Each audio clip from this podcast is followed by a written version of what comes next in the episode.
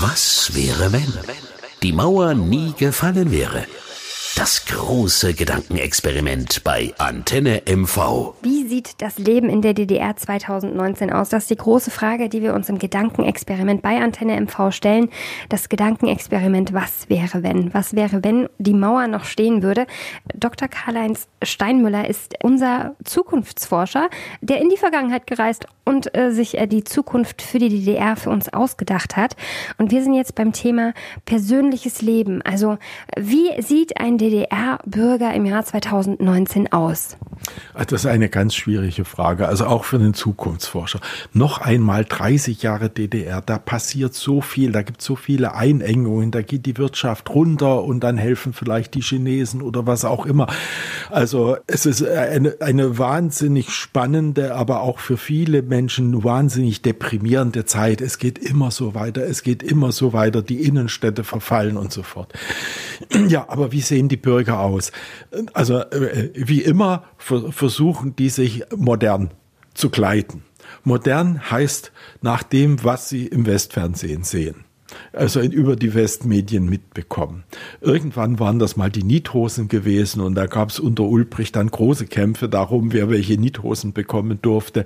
Und so ähnlich wird es sicherlich auch in, in dem Jahr 2019 sein, auch wenn gerade Bekleidungsvorschriften da ziemlich liberalisiert worden sind, außer auf FDJ-Veranstaltungen, wo man alle in FDJ-Hemd zu erscheinen haben. Und die Parteigenossen, die laufen natürlich alle mit, mit Schlips herum darum, wenn, also vielleicht nicht alle, aber in Parteien, also da gibt's nach wie vor Bekleidungsregelungen. So, aber natürlich hat sich auch so ein bisschen eine äh, Szene entwickelt und äh, äh, da ein Ding sind natürlich Piercings. Das ist ja im Westdeutschland so verbreitet, in Westeuropa und viele junge Leute hätten das natürlich auch ganz gern und arbeiten auch damit. Nur in der Schule wird das nicht gern gesehen. In den Betrieben also in den privaten Handwerksklitschen, da ist es egal. Äh, aber in den sozialistischen Betrieben wird es nicht gern gesehen. Und da heißt es ja, ihr macht euch einen Ring in die Nase, wie die westdeutschen Jugendlichen, die sich an diesem Ring durch die Nase vom Kapitalismus in die Ausbeutung ziehen lassen.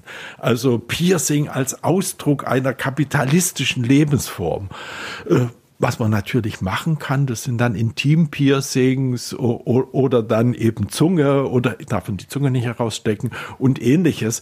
Äh, und äh, bei manchen Formen, naja gut, äh, im FKK wird dann alles gesehen, aber das ist sowieso ein Freiraum. Also da eine der vielen Nischen, die es in der DDR gab, Laubenpieper, FKK, äh, Indianerclub und ähnliches. Also das gab es ja alles und das wird es auch in diesem Szenario 2019 geben. Und überall äh, ist Horch und Guck dabei, also die Stasi. Aber ähm, so Ohrringe wären noch in Ordnung. Ohrringe waren in der DDR nie verboten. Ja, äh, aber äh, sich dann gleich Isolierbandrollen in die Ohren zu machen, das ist doch etwas übertrieben. Okay, also keine Tunnels in der DDR. Die aktuelle Mode ist ja eher so, dass äh, die Mädels mit ziemlich zerrissenen Jeans durch die Kante laufen. Also da sieht man ja schon auch ein Stückchen Po, da sieht man sehr, sehr viel Oberschenkel meistens. Ähm, also das ist schon sehr, sehr zerrissen. Rennen wir in der DDR 2019 auch so rum? Mit Sicherheit. Nichts ist einfacher als Jeans zu zerreißen. Man bekommt wahrscheinlich nicht äh, neue Jeans mit den entsprechenden Löchern, außer in Intershops, wo man gegen Westgeld dann sich auch noch ein Loch im Jeans kaufen kann. Und sonst, wo, wozu hat man die Schere und, und äh, Ausfranzen, das gelingt auch. Also da, äh, das sind, das sind die Mädels und auch die Jungs, die sind da ganz erfinderisch. Also darauf kann man sich verlassen. Die Frage ist, wo ist das erlaubt? Aber auch da, macht das System lieber Zugeständnisse im Kleinen, äh, als dass es die große Unfreiheit beseitigt. Also das muss man auch sehen. Und ganz schlimm ist natürlich mit Tattoos. Also die waren ja zuerst als Verunstaltung des menschlichen Körpers äh, praktisch verboten und entsprachen nicht dem sozialistischen Menschenbild mit, mit reiner gesunder Haut.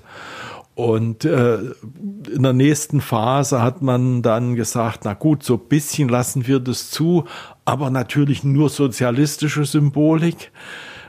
Also etwa sich damit, äh, ja, wie soll ich mal sagen, rechtsradikalen Sprüchen, nazimäßigen Sachen zu verzieren, das kann schon gefährlich werden. Also die muss man dann wieder wegmachen lassen, wenn man das schon hat.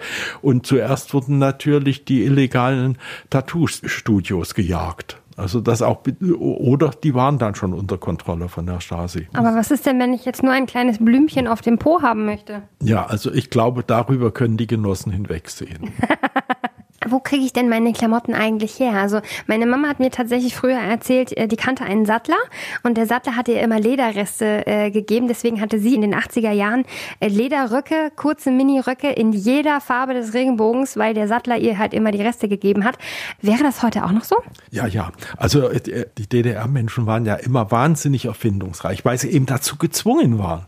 Sie haben bestimmte Dinge nicht im Geschäft bekommen, also haben sie versucht, die sich selbst herzustellen. Wir kannten mal einen, der hieß nur Löffel Herbert, weil der äh, Löffel aus Zinn selber gegossen hat, also mit schönen Formen, so Schmucklöffel äh, und dann die verkauft hat. Also der hat es bestimmt nicht bei der Steuer angemeldet, äh, aber das war so sein kleines Nebengeschäft. Also richtig eBay gibt's in der DDR nicht, aber so, so den kleinen Tauschhandel, den gibt's natürlich.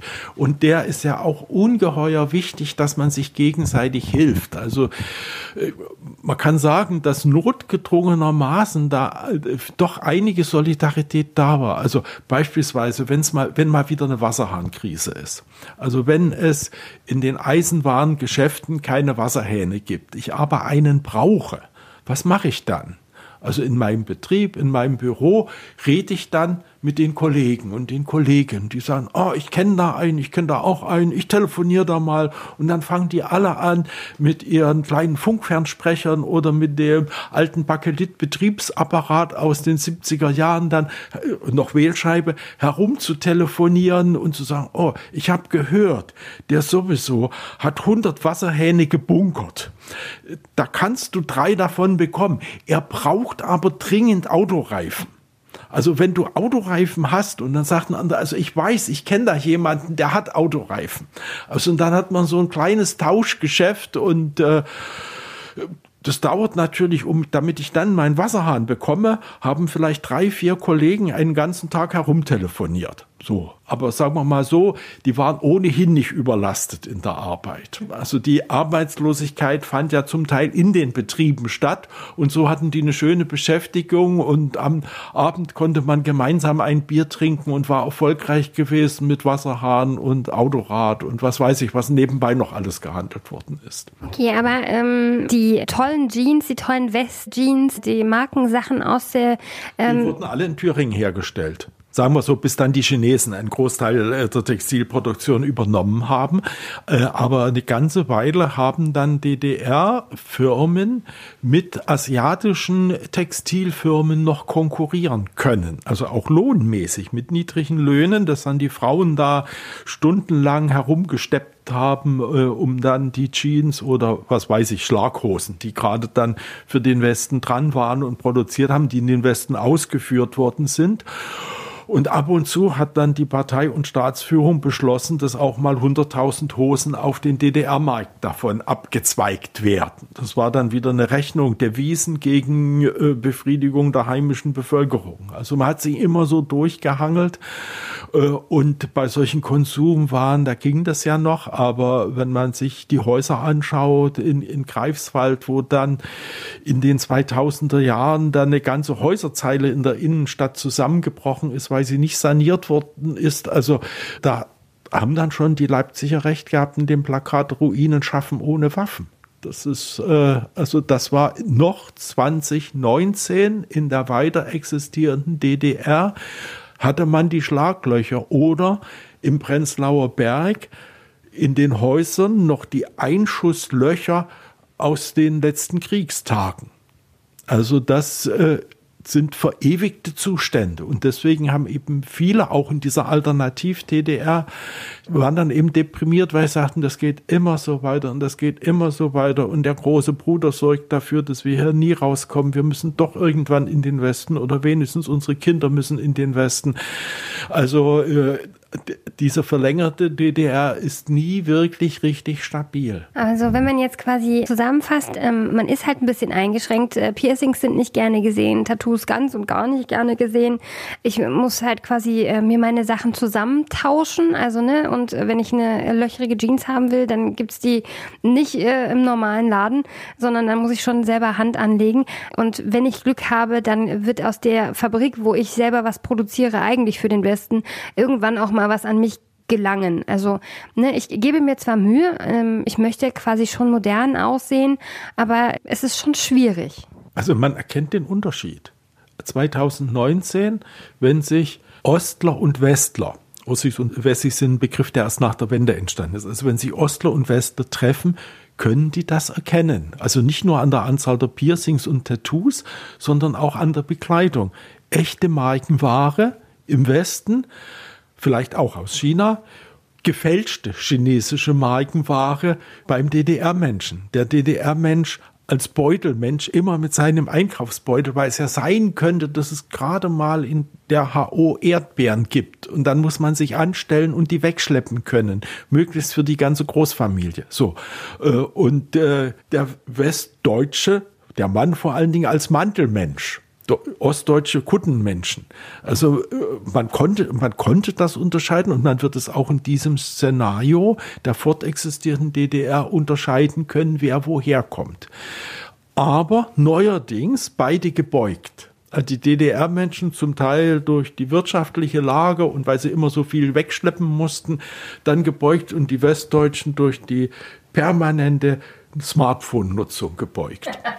Also im gebeugten Gang begegnen sich die beiden Deutschen dann wieder.